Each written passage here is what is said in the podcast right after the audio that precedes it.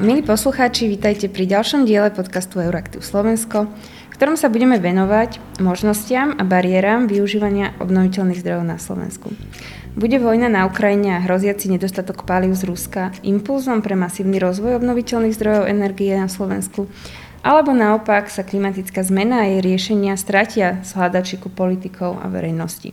O týchto a ďalších témach sa dnes budem rozprávať s pánom Jurajom Kubicom, ktorý je výskumným pracovníkom na Ústave elektroenergetiky Fakulty elektrotechniky a informatiky Slovenskej technickej univerzity. Dobrý deň.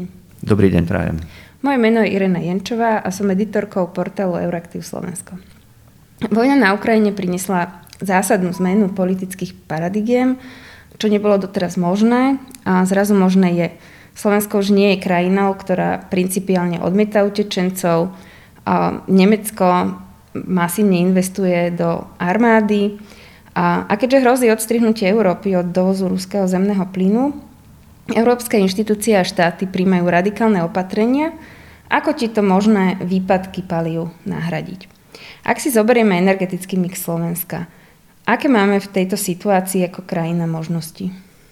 Slovensko má závislosť na dovoze všetkých druhov energie. A keď si to rozdelíme tak jednoducho na kategórie, tak používame energiu na výrobu elektriny, teda elektroenergetika, potom máme oblasť palív, najmä teda pohonných môd pre dopravu a potom máme tiež prevažne palivá pre vykurovanie a teda tepelné hospodárstvo budov.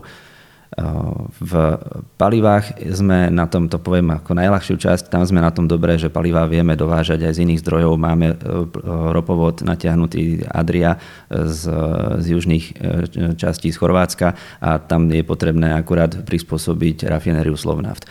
V prípade elektroenergetiky sme na tom tiež relatívne dobre s jednou výnimkou, že máme veľký podiel jadrovej energie, ktorú vyrábame naplno z, z Ruska dovážaného jadrového paliva. A tam je dosť nejasné, lebo je to utajovaná informácia, že na ako dlho máme zásoby.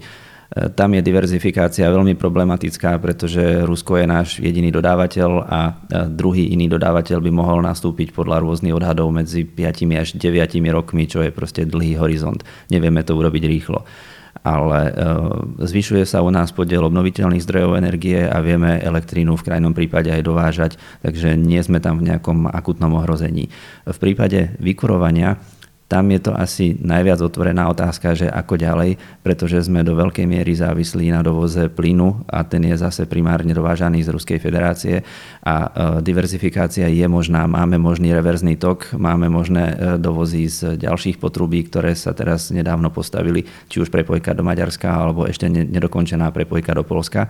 Ale e, väčšia otázka je, že odkiaľ ten plyn príde do týchto rúr, že kade sa bude dovážať do Európy. Je to možné, vieme pri najmenšom ďalšiu sezónu s týmto vydržať, ale budúca zima je otvorená, problematická a keď to poviem tak zjednodušene, tak v krajnom prípade príde k regulácii, keď by sme museli znižovať odber pre veľké priemyselné podniky, ale domácnosti by nemali byť ohrozené za žiadneho scenára. A Európska komisia, ale aj teda lídry európskych štátov prichádzajú v zásade s takými dvoma riešeniami tejto situácie. To znamená s dvoma riešeniami ako čo najrychlejšie utlmiť tú závislosť na dovoze ruského plynu.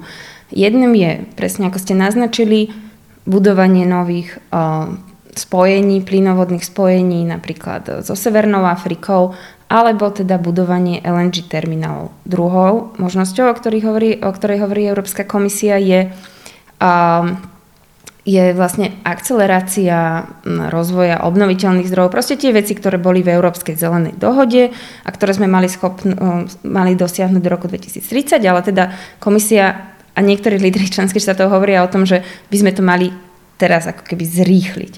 Napriek tomuto, týmto akoby, že dvom rovnocenným možnostiam, ten dôraz je stále ako keby na saturáciu toho dovozu plínu. Ako sa vy pozeráte na tento trend? Vidíte tam nejaké uh, rizika? Jedna vec, ktorú vždy zdôrazňujem, je, že energetika je mimoriadne zotrvačný systém. Tam každá investícia je na mnoho rokov dopredu a aj každé strategické rokovanie alebo rozhodnutie je na mnoho rokov dopredu. Európa má, myslím si, že dobre urobenú dohodu o tom, ako sa máme odkláňať od fosílnych palív a od závislosti a ako máme podporovať využitie vlastných zdrojov a v prvom rade znižovať energetickú náročnosť, ako byť energeticky efektívny. Toto sa deje, akurát je to rozfázované na viac rokov dopredu, ako hovoríte, ten horizont je 2030 a dlhší horizont 2050, keď máme byť uhlíkovo neutrálny, celý kontinent, celá Európa. Ale e, teraz do toho prišla náhla udalosť a nastala taká až panika, že, že čo teraz s najbližším jedným, dvoma, dvomi rokmi. A tu teda sú nejaké e, snahy, že poďme e, teda možno odkloniť, možno zastaviť tie dlhodobé plány a poďme sa venovať nejakému haseniu akutného problému. Len nemyslím si, že práve kvôli tej veľkej zotrvačnosti dokážeme urobiť nejaké naozaj prúdke, rýchle odklony. E, hoci len keby sme chceli zbudovať nové potrubia alebo nové terminály, tak je to na tiež niekoľko rokov. To nie je niečo, čo by sme do budúcej sezóny dokázali stihnúť. Áno, ale na niekoľko rokov je aj napríklad um, teda rozvoj obnoviteľnej energie, aj takisto čo viem, zateplovanie alebo zvyšovanie energetickej efektívnosti. Tak um, neviem, keby sme mali pomerať tieto dve možnosti, alebo aké, aké sú Keďže e, aj e, nová výstavba fosílnych e, infraštruktúr a rovnako aj pokračovanie v tom už začatom trende energetickej efektívnosti a zvyšovania podielu obnoviteľných zdrojov, jedno aj druhé je na viac rokov a perspektívne je to odstrihnutie sa od fosílnych palív, tak navrhujem, že poďme zrýchliť a zintenzívniť práve výstavbu obnoviteľných zdrojov a, a najmä znižovať energetickú náročnosť, znižovať potrebu energie, ktorú potom ani nemusíme vyrobiť a samozrejme to sa dá do nejakého množstva, do nejakého režimu, takže treba sa asi fakt pripraviť aj na tú situáciu, že bude potrebná nejaká regulácia dodávok, keď by prišla treba stuhá zima a tých dodávok by bol nedostatok. Ale to by som bral ako naozaj tú krajinu možnosť, ktorou nepočítame primárne, ale až ako plán C. A kritici vlastne akoby týchto tendencií hovoria o tom, že um, my si tu vybudujeme, ak, ak sa prikloní k tej prvej možnosti, že si tu vybudujeme vlastne nejakú infraštruktúru, ktorá aj vzhľadom na nejaké klimatické ciele a na postupnom odklone od fosílnych palív už nebude potrebná. Že Áno, to, to vzniknú? Mhm. uviaznuté investície, že my treba zainvestujeme aj niekoľko miliard do výstavby možno nových potrubí krížom cez, e, cez hory a, a k morským terminálom vybudovať LNG terminály a nakoniec zistíme, že ich o možno že o 5 rokov budeme zatvárať, keď sa budú akurát uvádzať do prevádzky, pretože už sa zistí, že možno už ich ich ani v takej miere nepotrebujeme, alebo že, že ich si proste nemôžeme dovoliť prevádzkovať. Poďme, poďme teraz uh, možno, že viacej sa na tie obnoviteľné zdroje zamerať a už sme spomenali tie plány Európskej únie do roku 2030, do roku 2050. No a už len tie plány do roku 2030 predpokladajú ako veľmi masívny rozvoj obnoviteľných zdrojov energie. Uh, a to bude pravdepodobne vyžadovať aj nejaké veľké investície do sietí a, a takisto aj politickú vôľu. Ako by sa Slovensko vlastne mohlo dopracovať podľa vás k čo najvyššej miere obnoviteľných zdrojov energie do roku 2030? Aké podmienky by museli byť splnené? Tu hovoríme teda už o elektroenergetike a teraz sa nebudeme dívať na tie iné zdroje, e, teda iné e, formy energie.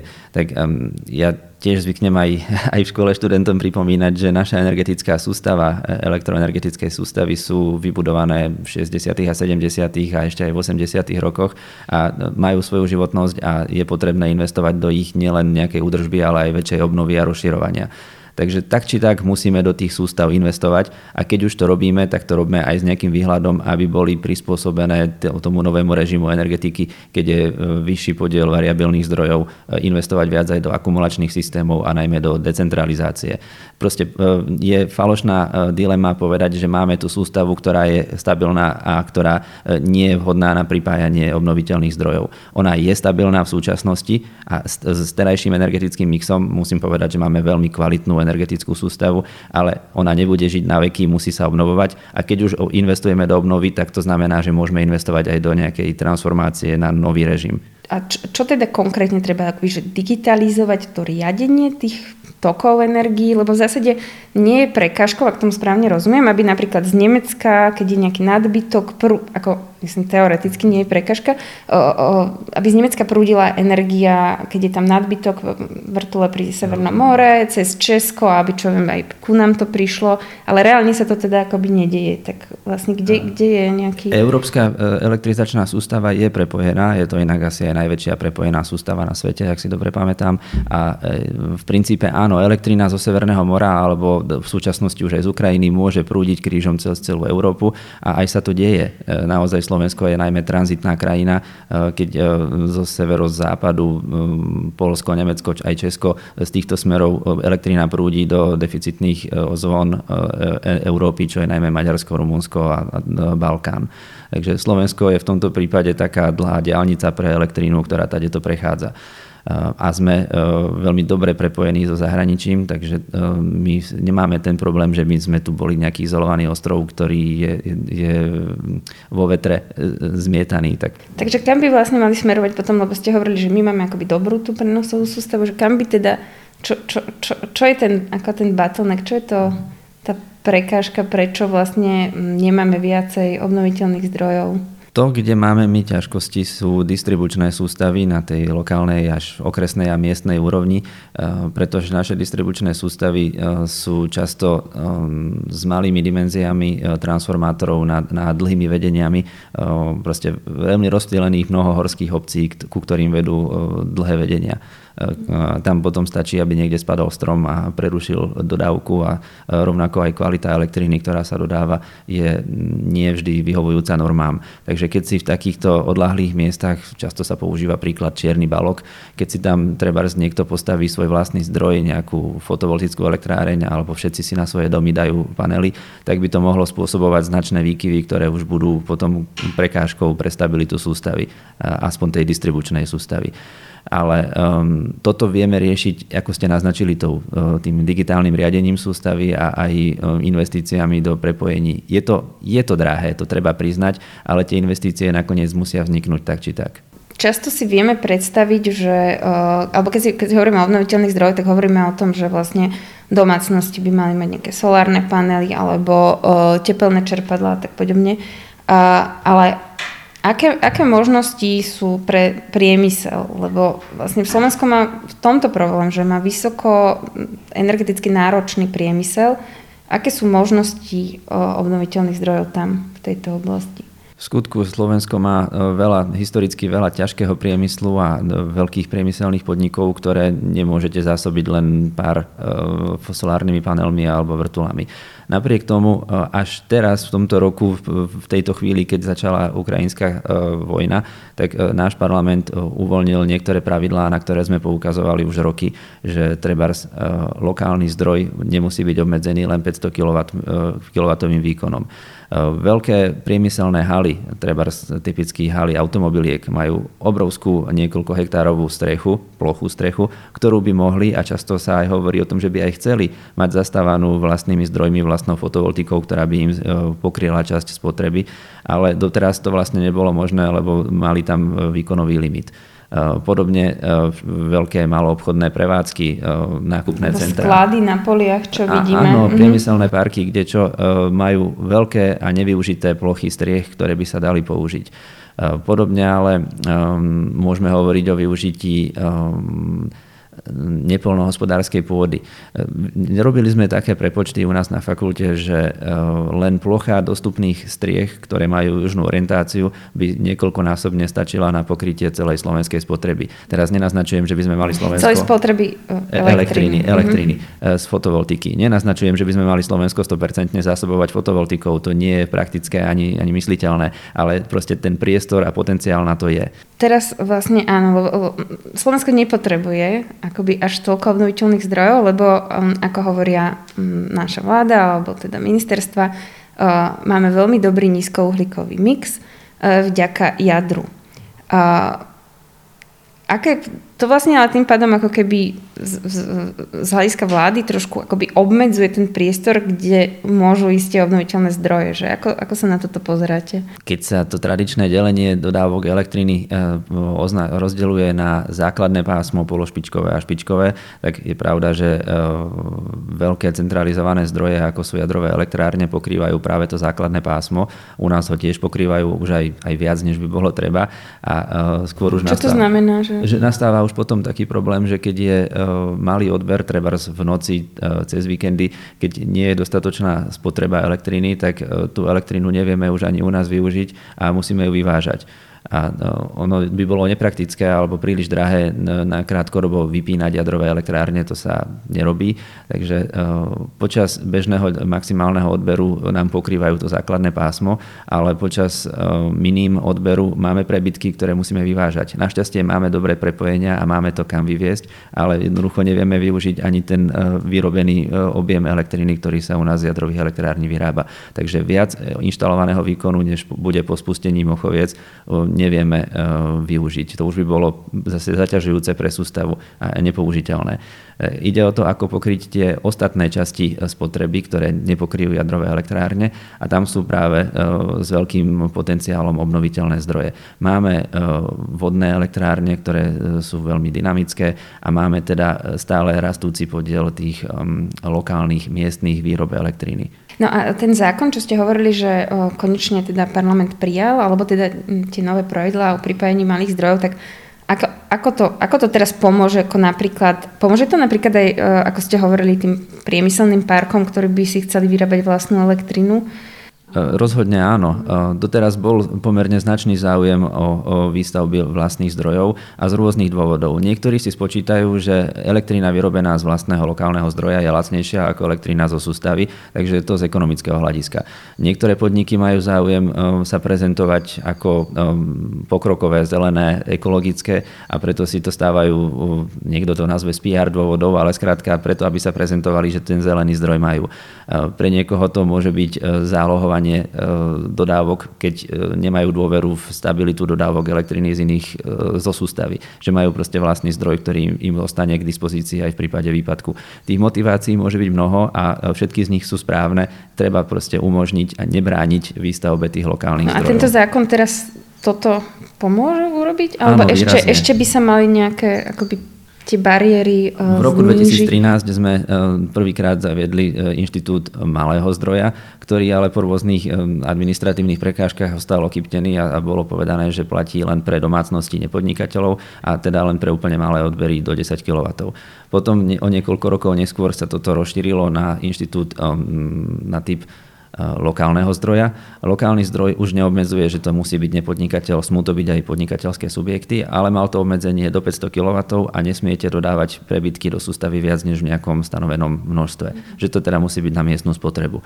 A teraz najnovšie teda prešla tá novela, ktorá e, ruší tú podmienku 500 kW výkonu a myslím, že sa zmiernili aj podmienky dodávky do sústavy. Akože ešte sa ostanem pri tom priemysle, že chápem to, to využitie že na, na tie hály, že vlastne čo automobilky si pokryjú čas svojej um, elektrickej spotreby, na, ktorú potrebujú čo na svietenie alebo tak, ale čo v prípade ako ťažkého priemyslu, ktoré je ťa, e, kde sa tie emisie znižujú naj, najnáročnejšie a ktorý potrebujete fosílne paliva, že tam sú aké možnosti? Je naozaj pravda, že u nás máme veľa, no, treba z železiarne, hlinikárne, no, rôzne sklárne alebo veľké podniky, ktoré majú tak koncentrovaný veľký odber, že je nepravdepodobné, že by ho vedeli pokryť lokálnym zdrojom, aspoň teda nefosilným lokálnym zdrojom. Tam buď teda e, budú naďalej pripojení do sústavy a do tej sústavy budeme teda umožňovať pripájanie ďalších iných zdrojov, e, že to budú tie veľké fotovoltiky na halách, ale inde, alebo treba aj na, na poliach alebo na nejakej ostatnej pôde a sú tu aj iné zdroje. Máme geotermálne, e, potenciál geotermálnych elektrární, ktorý sa zatiaľ na Slovensku vôbec nevyužíva na výrobu elektriny. Máme potenciál veterných elektrární a nakoniec sa dajú s nejakými rozumnými podmienkami rozvíjať stále ešte aj vodné, či už malé alebo aj niekoľko veľkých vodných elektrární. E, takže, Takže tie možnosti ako keby tu sú. Ako Slovensko pre ten... si vie mm. vyrábať podstatne viac elektriny ako v súčasnosti a tu poskytovať aj tým veľkým odberateľom. Mm. Aj keď možno, že dlhodobý trend je, že, že tie najväčšie spotreby, teda e, najväčší konzumenti energie sa asi budú presúvať časom do krajín, kde je elektrina výrazne lacnejšia. To nie je niečo, čo by bolo aktuálne v ročnom horizonte, ale v mnohoročnom áno. Uh-huh. A je príklad napríklad hlinikárne, alebo aký, aký je takýto príklad, takéto, že čo by mohli, lebo to už myslím, že avizovali hlinikárne, že budú utlmovať výrobu, alebo investície idú radšej do Maďarska. Že... V súčasnosti boli, ehm, v posledných mesiacoch boli také otvorené eh, diskusie eh, na eh, úrovni medzi členmi vlády a zástupcami priemyslu, že sa vyhrážali napríklad hlinikárne, že budú musieť zavrieť časť svojej prevádzky a ju utlmili čiastočne kvôli rapidne sa zvyšujúcim vysokým cenám energie a um, reakcia vlády bola taká rozpačitá. Niektorí členovia povedali, tak zatvorte, iní členovia povedali, urobíme, čo môžeme, aby sme vám to udržali výrobu a tým aj pracovné miesta. No nemôžeme sa u nás asi porovnávať s nejakými um, norskými fabrikami, uh, ktoré majú uh, lacnú vodnú elektráreň a hneď vedľa toho aj samotnú výrobu, kde majú aj surovinu. K nám na Slovensku musíme dovážať aj surovinu na výrobu hliníka, aj elektrina u nás je drahšia.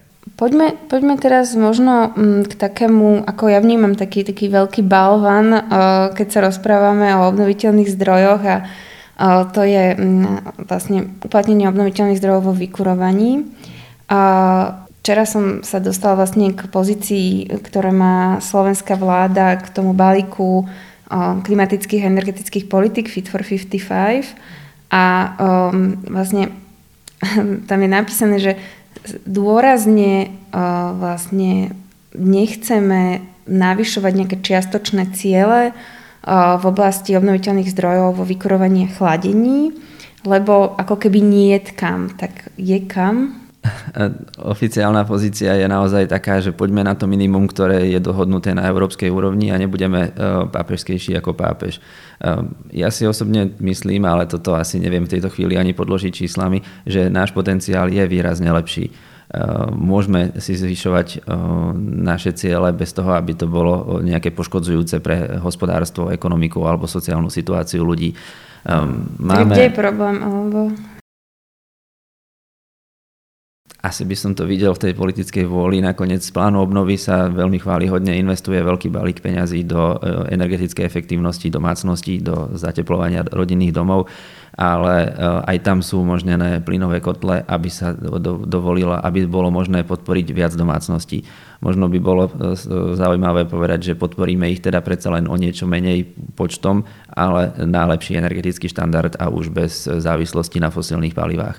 E, Slovensko, len zase príklad, ktorý zvyknem opakovane používať, Slovensko má stále ešte výrazne nevyužitý potenciál e, aplikácie tepelných čerpadiel.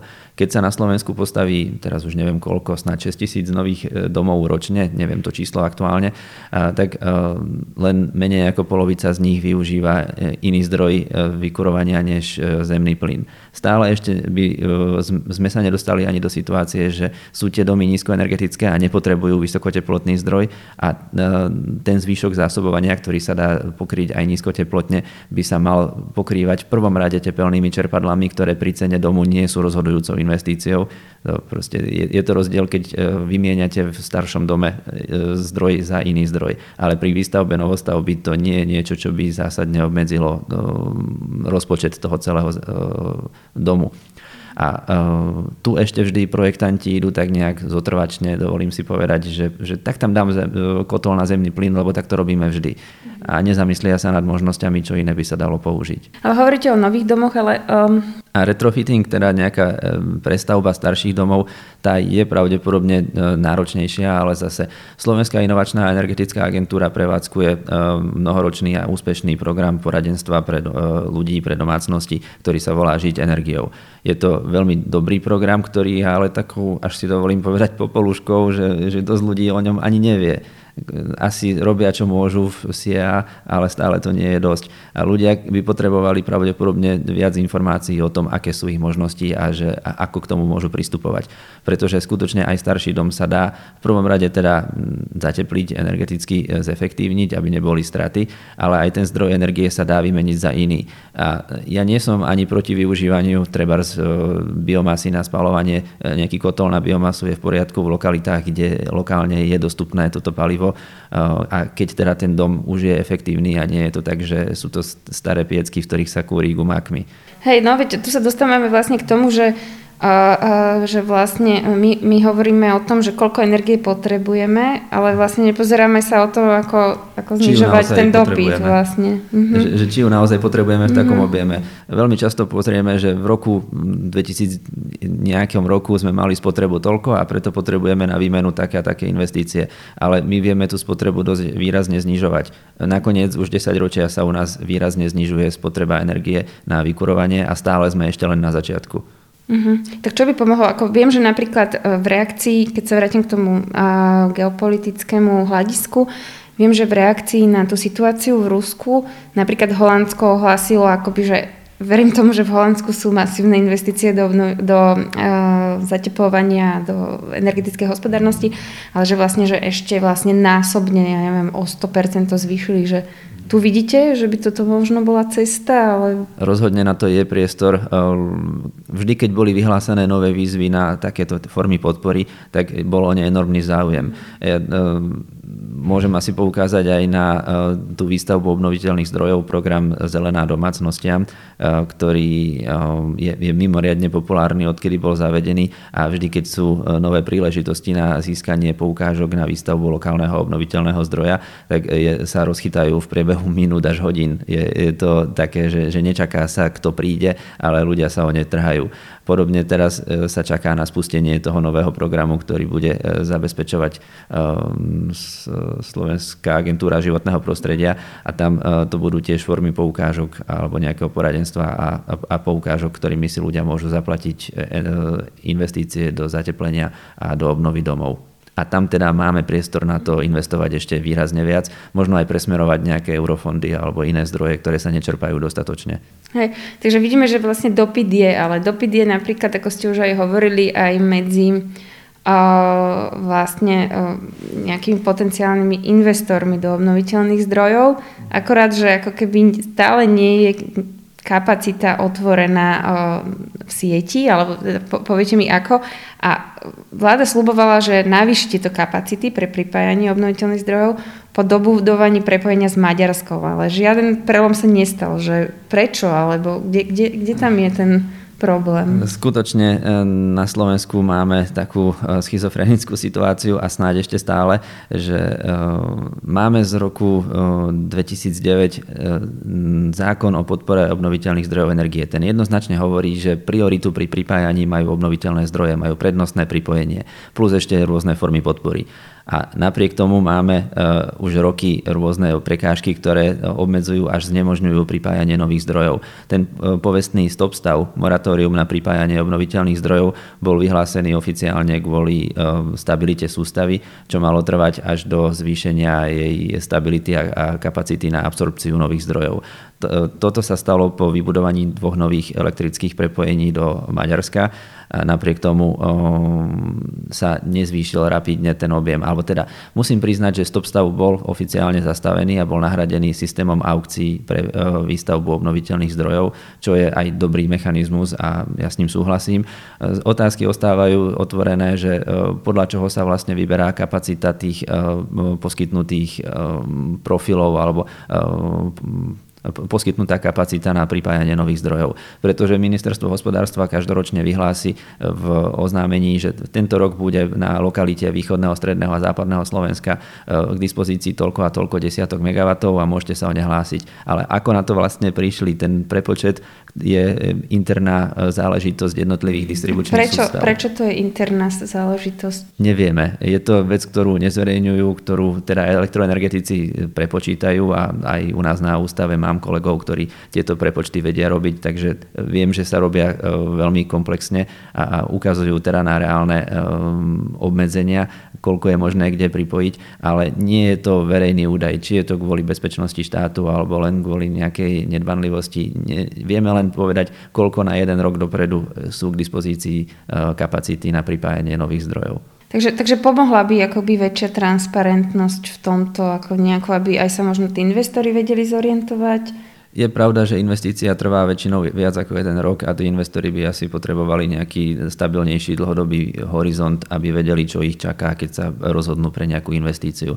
A um, tejto stabilite my veľmi neprajeme. K tomu sa možno, že, možno, že s tým súvisí aj téma taká, že Európska komisia vlastne v tom zimnom energetickom balíčku, čo je taký veľký, veľký balík energetických aj smerníc, ktorý sa postupne transponuje do, úslo, do, na, na, do slovenskej legislatívy, a vlastne hovorí, že mali by sme vlastne smerovať aj k nejakej decentralizovanej forme zásobovanie elektrínou, že čo, čo, čo tuto ide, o čo, o čo tuto ide a kde je na tom Slovensko možno? Ehm, na Slovensku ehm, tá decentralizácia prebieha pomerne pomaly. Napríklad v Českej republike sa rozhodli ísť na regionálny model, eh, kde podporujú výstavbu ehm, okresných alebo mestských kombinovaných teplární, ktoré vyrábajú aj elektrínu a mohli by v prípade treba z rozpadu sústavy fungovať na princípe nejakého ostrovu veľkosti jedného mesta. U nás mi nie je známe, že by sme toto podporovali. U nás teda tá podpora je na úroveň jednotlivcov, odberateľov a to sú práve tie programy ako zelená domácnostiam, keď si môžu ľudia vybudovať lokálny zdroj, malý zdroj pre svoju domácnosť, alebo najnovšie v rámci toho lokálneho zdroja si môžu zdroje postaviť aj podnikatelia, treba ste podniky alebo nejaké predajne a tam ide najčastejšie asi o nejakú fotovoltiku na strechu. Ale že by sme nejak systémovejšie rozvíjali um, lokalizáciu výroby alebo tú decentralizáciu výroby. Tak akože to, v zmysle regiónov, alebo tak, to, že to, to by pomohlo. Ale... To až tak zatiaľ nevidno. Určite by sa to dalo kombinovať. V prvom rade energetické poradenstvo a podpora na zateplovanie, to je to tepelné hospodárstvo, aby sa znížila spotreba energie, ktorú je vôbec do regiónu potrebné priviesť vrátane palív, čohokoľvek plynu. A, na tej elektrickej e, úrovni, teda elektroenergetiky, tak tam e, čo najviac podporovať, aby sme nemali tie veľké toky v rámci distribučných sústav, ale aby sa elektrina vyrábala miestne tu um, je možno isté riziko práve pre prevádzkovateľov distribučných sústav, že uh, tým im budú dlhodobo klesať tržby za predané množstvo kWh elektriny. Keďže bude veľa akoby nejakých miestnych regionálnych zdrojov, hej? Ktoré... Uh-huh. Čím viac ľudia niečo vyrobia lokálne, tak o to menej toho kúpia zo sústavy. Tým pádom distribučné spoločnosti sa budú musieť asi trochu zamyslieť nad obchodným modelom a ponúkať viac um, energiu ako službu a nie energiu ako komoditu alebo komodita predáte stále menej, ale môžete na to na, na, nasadiť aj ďalšie doplnkové služby. Treba, že bude, aj to robia, musím povedať, že budú, budú distribučné spoločnosti poskytovať viac poradenstva, viac nejakých záruk, e, nejaké, nejakú pomoc na spot, výmeny spotrebičov za účinnejšie, treba na splátky a, a rôzne ďalšie modely, ktoré je popravde vidieť, že to aj robia distribučné spoločnosti. No ale tento model, ako keby, ktorý ste tu vy načrtli, ten vlastne také akoby, že zvyšujúci sa regionálnej sebestačnosti, by v zásade mohol pomôcť aj s tým problémom, o ktorom sme začali hovoriť na začiatku, a teda akože nejak zvýšiť tú celkovú, ako skutočnú energetickú sebestačnosť, nielen vymeniť jednu závislosť e, dovozu za druhu? Áno, a toto sa aj deje, len sa to deje veľmi zotrvačne a pomaly, ako sme no. povedali. A je to na, na dekády možno, alebo teda na mnoho rokov rozplánované, alebo sa to deje veľmi pozvolna. A možno by sa dalo zamyslieť nad tým, ako to urýchliť a podporiť. A vy, ste, vy ste zmienili aj uh, vlastne, že Slovensko um, slovenská geotermálna energia a na to by som sa chcela spýtať, že, že sú tu určité možnosti akoby aj vyrábať nielen teplo uh, z geotermálnej energie, ale aj elektrínu, že uh, kde, to, kde tu vidíte ako keby možnosti na Slovensku? Mnoho rokov bola na Slovensku geotermia no, úplne zamrznutou oblasťou. Máme samozrejme pomerne dobrý potenciál, že, že tento množstvo dostupného geotermálneho tepla je dobré a využíva sa v súčasnosti v pár akvaparkoch a na vykurovanie niekoľkých, asi troch sídlisk na celom Slovensku. Ale tam to končí a máme aj e, navrtané e, kvalitné vrty, treba mám na mysli e, veľký Ďurkov pri Košiciach, ktorý sa za skoro 30 rokov nepodarilo pripojiť na... Čo je problém? Nedohoda medzi štátnymi orgánmi, lebo aj vlastníkom vrtu je vlastne štátny podnik, aj prevádzkovateľom tepelného hospodárstva v Košiciach je štátny podnik, ale nedohodli sa napriek tomu, že, že už sa medzi tým robila aj kompletná rekonštrukcia systémov v Košiciach, tak e, e, zvažovali tam zase výstavbu nových kotlov na uhlie alebo e, transformáciu na zemný plyn, ale pripojenie toho už existujúceho, aj keď trochu vzdialeného vrtu nikdy nezabezpečili. Až teraz sa to zase rozvíja. Je tu aj nové vedenie týchto podnikov. Ale teda okrem toho sa na Slovensku nedávno zase e, aktivovali aj, aj podnikatelia zo súkromného sektora, ktorí teraz majú pripravené nejaké investície v tomto smere a idú rozvíjať e, po rokoch prvé e, nové investície do geotermálnych zdrojov. Možno, čo treba trochu priznať kritikom, že potenciál geotermálnej energie je u nás rozsiahly, ale prevažne s nižšou teplotou vrtov. Takže väčšina tých zdrojov sa hodí skôr na vykurovanie a iba málo z nich je vhodných na výrobu elektríny. A keď, tak aj to sú pomerne jednotkovo drahé investície. Ale dobre, dá sa aj s tým žiť. Skúsme v prvom rade rozvíjať to využívanie geotermálnej energie na vykurovanie, e, najmä teda e, nahradiť e, uhlie a zemný plyn za, za geotermálne teplo. Uh-huh. Uh, vlastne ako taký ten argument, ktorý počúvame aj zo strany ministerstiev, keď sa rozprávame o geotermálnej energii, či už ide o elektrínu alebo ide o tepelné čerpadla, tak ako decentralizované, je, že vlastne vždy to je tak, že ostane to pri tých akoby, že vysoké investičné náklady, hej, že aj z hľadiska, ako ste hovorili, ten um, program zateplenia alebo teda obnovy 30 tisíc dom, 30 tisíc domov, tam ako keby, že to teplné čerpadlo má proste jednoducho najvyššie investičné náklady, podobne ako uh, tie vrty sú vlastne strašne náročné e, kapitálovo, ale e, potom už ako keby tá elektrina je lacná. No a vlastne to je taký ten ultimatívny argument, ktorý počúvame zo strany ministerstiev, že je to uh, drahé. Že ako, ako vy to vidíte? Veľmi často platí uh, v energetike, že buď máte vysoké investičné náklady a lacnú prevádzku, alebo naopak lacné prevádzkové náklady a potom dlhodobo uh, pomerne vysoké prevádzkové. Uh, to sa dá prekonať napríklad rôznymi zárukami alebo nejakými bankovými pôžičkami, ktoré by boli zaručené za, za nízke úroky. Na to máme nakoniec aj, aj verejné inštitúcie, ako je Slovenská záručná rozvojová banka alebo Slovenský investičný holding, ktoré boli zriadené práve na to, aby znižovali túto bariéru investičných nákladov pri rôznych typoch projektov. Takže keby sa napríklad podarilo vytvoriť schému, ktorá podporí, ktorá nejak zníži tú bariéru pre vstup na trh pre geotermálne zdroje alebo aj iné technológie, tak by to bolo veľmi žiaduce, ale zatiaľ neviem o takej schéme. Uh-huh. A Modernizačný fond? Možno aj ten by sa na to dal využiť, nemám teraz toto naštudované, ale viem si predstaviť, že tých nástrojov je viac, uh-huh. ktoré by boli k dispozícii. Uh, to je možno len o tom, či sa nájde nejaký líder, ktorý to uh, začne, aby sa to naozaj otvorilo, spustilo. Uh-huh. Ešte, ešte k jednému nechcenému dieťaťu iné slovenskej energetiky som sa chcela na vás spýtať na váš názor a to je teda veterná uh, energia, ktorá ako keby um, na európskej úrovni sú všetky incentívy, všetky politiky, uh, regulácie sa zrýchľujú, aby už čo najlepšie bolo pripravené prostredie na Slovensku ako keby je ticho, že Aké sú dôvody? Alebo Globálne, keď sa dívame na nákladovosť, tak veterné a fotovoltické zdroje energie sú medzi tými najlacnejšími vôbec. Merné náklady, jednotka, jednotkové náklady na cenu vyrobenej elektriny, takže mali by byť žiaduce aj preto sú nakoniec medzi investične najzaujímavejšími pre investorov celosvetovo a aj, aj v Európe. Stávajú sa s, s najvyšším inštalovaným výkonom práve veterné a fotovoltické.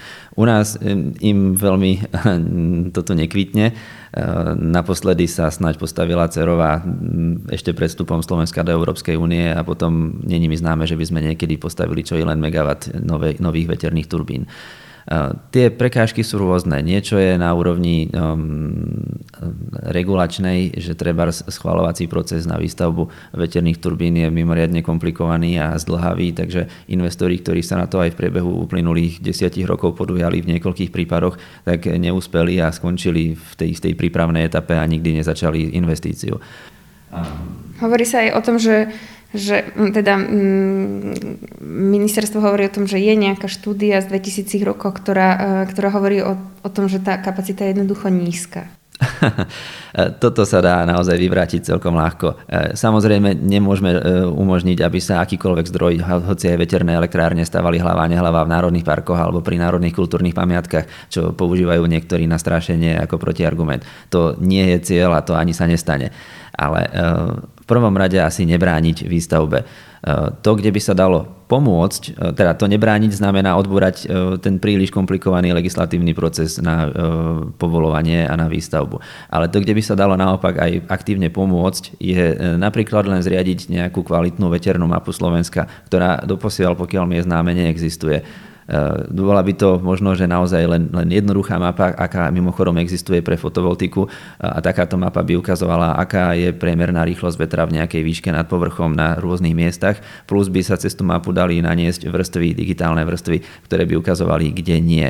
Takže by ste vedeli automaticky vylúčiť všetky lokality, ktoré sú z, z rôznych e, legislatívnych dôvodov nevhodné, to znamená národné parky, e, ochránené pásma okolo vojenských objektov, letísk, okolo diálnic, okolo obývaných, zastávaných území. Proste keď vylúčite, kde všade nie, tak ak by vám ostalo hoci len 10% územia Slovenska, a to som veľmi konzervatívny, tak stále na tých 10% územia Slovenska nájdete miesta, ktoré sú vysokoveterné a ktoré sú teda vhodné ale e, my to vlastne nemáme oficiálne nikde zmapované a takáto mapa nie je k dispozícii. No, ďakujem veľmi pekne uh, za to, že ste si našli čas na tento rozhovor a, a verím teda, že tieto témy ešte určite na Euroaktíve budeme preberať, alebo sme ich len tak načali. A, takže dnes sme sa o možnostiach rozvoja obnoviteľných zdrojov energie na Slovensku aj v kontexte súčasnej uh, vojny na Ukrajine a klimatickej krízy a klimatických cieľov rozprávali uh, s pánom Jurajom Kubicom, výskumným pracovníkom na Ústave elektroenergetiky a uh, Fakulty elektrotechniky a informatiky STU. Ďakujem za rozhovor. Ďakujem vám veľmi pekne za pozvanie.